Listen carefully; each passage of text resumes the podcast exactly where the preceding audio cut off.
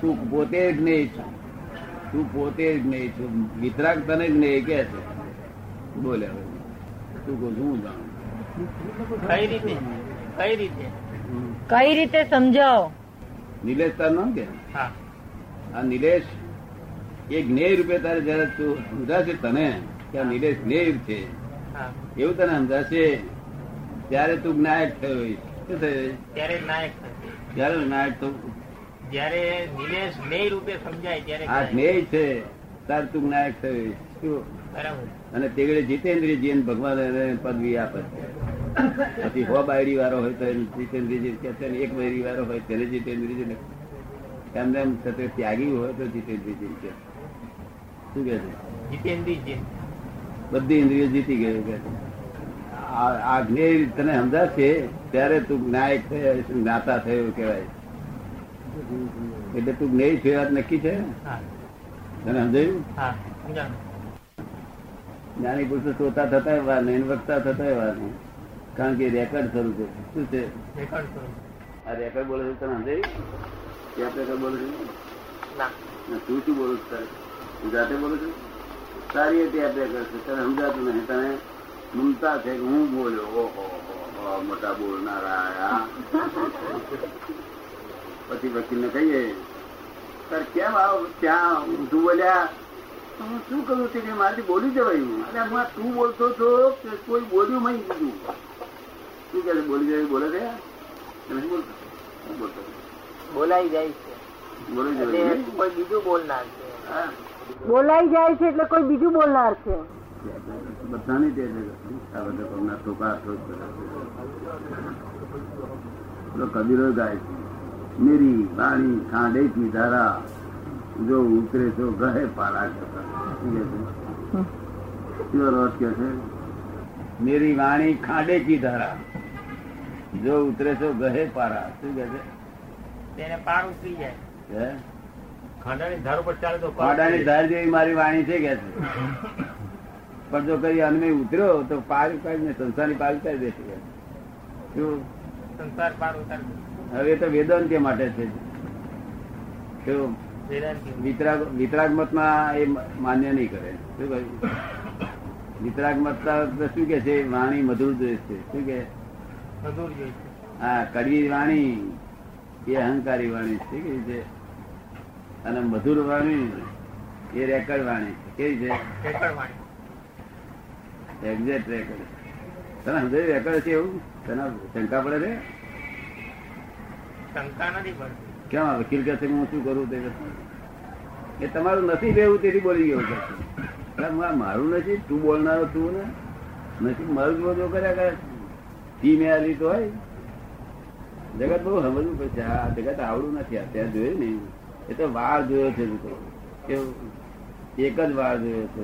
તો આખા બધા પીએચડી સારું છે તારું. એક વારનું પીએચડી પીએચડી બધું બહુ થઈ ગયું. પીએચડી તો આપણે લગભગ કેટલા આવતા છે? પચીસ ત્રીસ પીએચડી આવે છે? અને એમને પૂછ્યું તમારે અક્કલ ખરી? ત્યારે કેવી પીએચડી થયા તમે?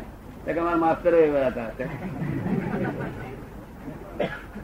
આપણે અહીં લોકો માને છે બહુ પીએચડી પીએચડી તમારે શું સમજો પીએચડી એટલે?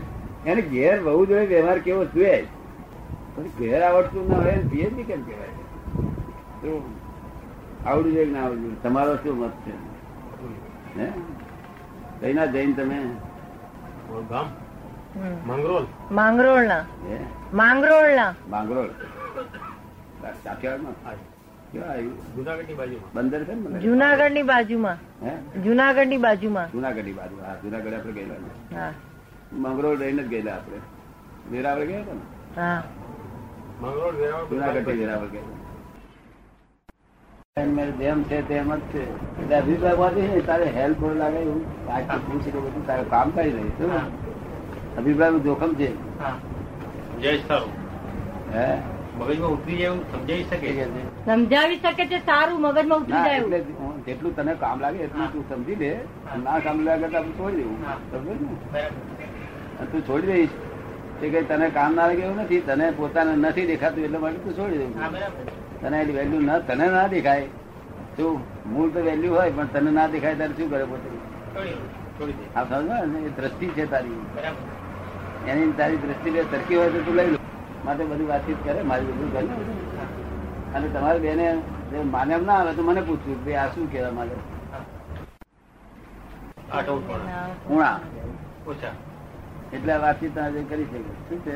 અને પરપરિણીતિ નામે નથી. નિરંતર સપરિણીતિ નિરંતર. એક ક્ષણ ક્ષણવાર નહીં નિરંતર સ્વપરિણીતિ માટે સાંભળજે તું સાંભળવા જેવું છે. તે તો છોકરો નાનો હતો. જો ફક્ત હાથ પર અમારી સેવા કરી તેનું ફરજો અને બ્રહ્મચર્ય વ્રત મારી પાસે લીધેલું છે અને આખા જગતનું કલ્યાણ કરવાનું નિમિત્ત બનવાની પ્રાર્થના છે મારી પાસે. શું છે? જગતનું.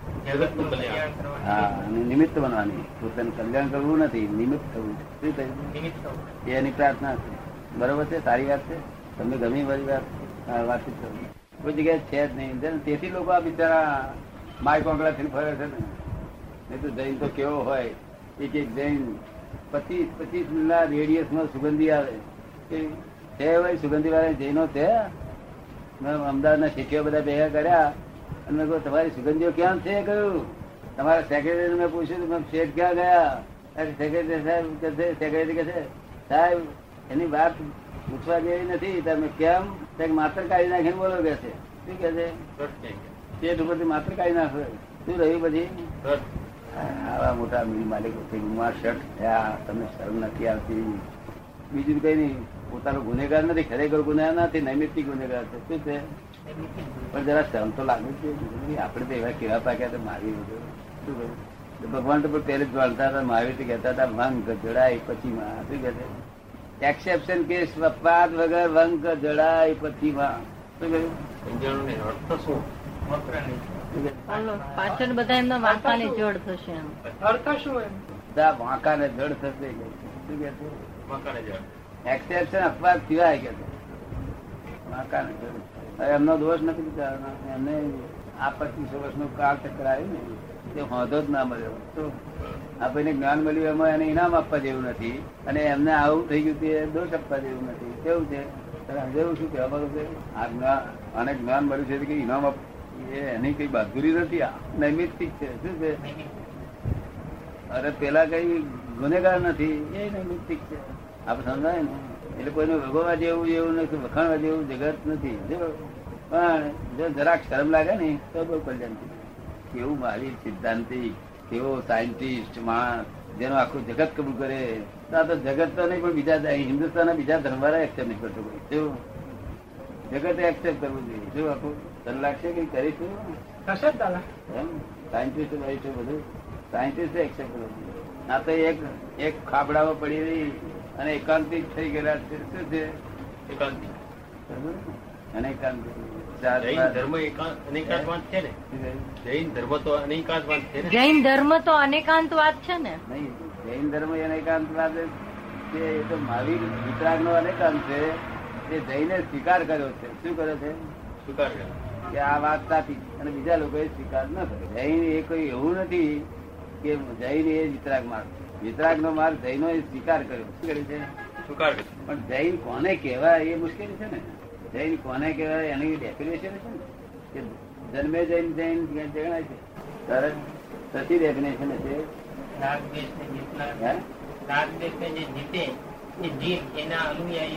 તમને લાગે ડેફિનેશન કે છે રાગ રાગ દ્વેષ ને જે જીતે એ જીન.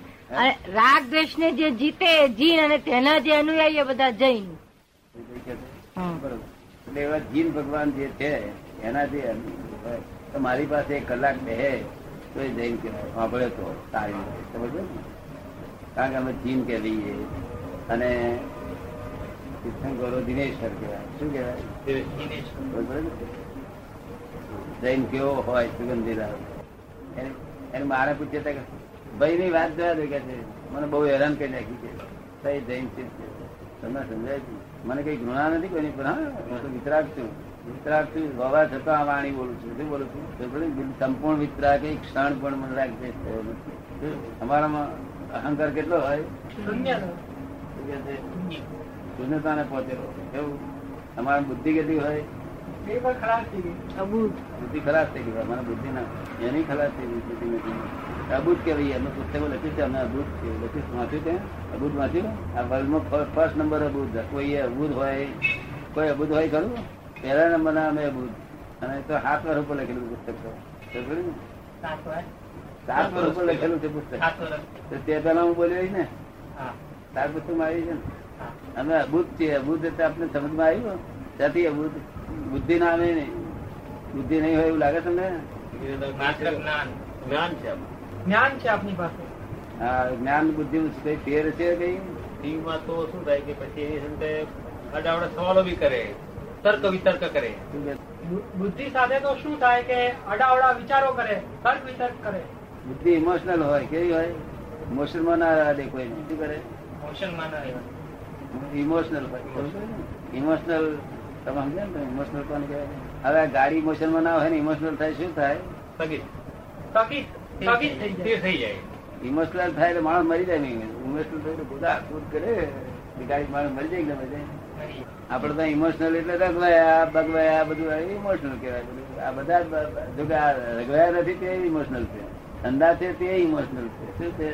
શાંત છે ગંભીર છે તે ઇમોશનલ ગંભીર ઇમોશનલ ગુણ છે? શું છે? ઇમોશનલ ઇમોશનલ થતી વખત શું થાય? અંદર તું જાણો છો ગાડી પેલી ગાડી તું ઉતરીને માણસો મરી જાય પણ અહીં લાખો જીવ. આપણે ઇમોશનલ થઈએ લાખો જીવ મળી જાય. એ કેવી રીતે? નરી જીવાત જ ભરેલી છે. શું છે? ભરેલી? તે ઇમોશનલ લાખો જીવોને તમારે જોખમદારી આવે. અને તે જે જોખમદારી ભોગવે છે એવી જોખમદારી આવે. એ ઉડી જાય એવી જોખમદારી નથી આ. સાંભળ્યું ને? એ તો દુનિયાને હોય જ એ તો કુદરતી રીતે જ શું કહ્યું? જેમ પાડેલા માણસને જોખમદારીઓ ભોગવવી પડે છે પરણેલા માણસને એ બધા લાખો જીવોનું નુકસાન થાય છે ને? એવી આ એક જોખમદારી છે.